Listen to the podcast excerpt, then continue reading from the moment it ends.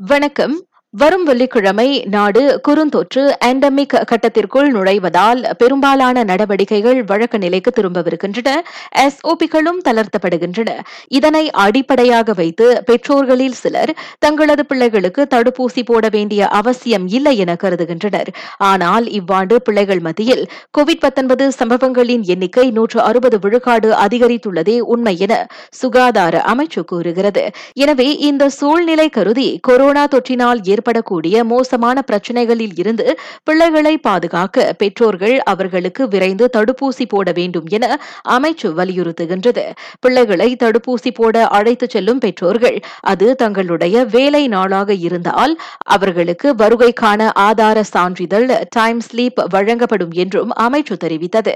எனவே அரசு மற்றும் தனியார் நிறுவன முதலாளிகள் தங்களது தொழிலாளர்களுக்கு பிள்ளைகளை தடுப்பூசி போட அழைத்துச் செல்வதற்கான அனுமதியை கொடுத்து ஒத்துழைக்குமாறு கேட்டுக் கொள்ளப்படுகின்றனர் இவ்வேளையில் நாடு முழுவதும் ஐந்து முதல் பதினோரு வயதுடைய சிறார்களில் முப்பத்தி ஏழு புள்ளி ஒரு விழுக்காட்டினர் முதல் தடுப்பூசி போட்டிருக்கின்றனர். அவர்களது எண்ணிக்கை பதிமூன்று லட்சத்திற்கும் அதிகமாகும். நாட்டில் நேற்று கொரோனா தொற்று பீடித்தவர்களை காட்டிலும் அதில் இருந்து மீண்டவர்களின் எண்ணிக்கையே அதிகம். நேற்று இருபத்தைந்தாயிரத்து ஐநூற்று ஐம்பத்தி இரண்டு பேர் அத்தொற்றில் இருந்து மீண்டு வந்தனர். ஆனால் அத்தொற்று கண்டவர்களின் எண்ணிக்கை பதிமூன்றாயிரத்து முன்னூற்று முப்பத்து ஆறு பேராகும். இதனிடையே நேற்று ஐம்பத்து நான்கு பேர் அத்தொற்றுக்கு பலியாகினர். அவர்களில் பதினாறு பேர் மருத்துவமனைக்கு கொண்டு செல்லப்படும் முன்பே உயிரிழந்தவர்கள். பெரும்பாலான மரணங்கள் ஸ்லாங்கூர் பேரா மற்றும் கேலில் பதிவாகியிருக்கின்றன நடப்பில் நாடு முழுவதும் உள்ள தமிழ் பள்ளிகளில் ஒட்டுமொத்த அளவில் மாணவர்களின் வருகை ஓரளவுக்கு திருப்தி அளிப்பதாக கூறுகின்றார். மலேசிய தமிழ் பள்ளி தலைமை ஆசிரியர் கழக தலைவர் அர்ஜுனன்.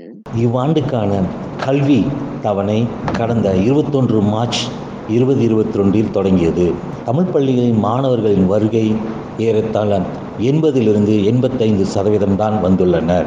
இதற்கு காரணம் இன்னும் சில மாணவர்கள் கோரணி பெருந்தொற்றினால் தனிமைப்படுத்தப்பட்டுள்ளனர். ஒரு சில பெற்றோர்கள் தங்கள் பிள்ளைகளின் பாதுகாப்பு கருதி அனுப்பாமல் இருக்கின்றனர். பெற்றோர்கள் கவனத்திற்கு பள்ளி நிர்வாகம் மாணவர்களின் பாதுகாப்பிற்காக பல நடவடிக்கைகளை எடுத்துள்ளனர். இருப்பினும் பள்ளிக்கு அனுப்பாத மாணவர்களை பெற்றோர்கள் தயவு செய்து பள்ளி ஆசிரியர்களிடம் தெரியப்படுத்துமாறு கேட்டுக்கொள்கிறோம். மேலும் பேசிய அவர் கல்வி அமைச்சர் நிர்ணயித்துள்ள பள்ளி மாணவர்களின் எண்ணிக்கைக்கு ஏற்ப பத்து விழுக்காட்டினர் கொரோனா தொற்றுக்கான சுய பரிசோதனையை செய்ய பெற்றோர்கள் தொடர்ந்து ஒத்துழைப்பு வழங்க வேண்டும் என்றும் கேட்டுக்கொண்டார். இதன் வழி பள்ளிகளில் கொரோனா பரவலை தொடர்ந்து தடுக்க முடியும் என்றார் அவர்.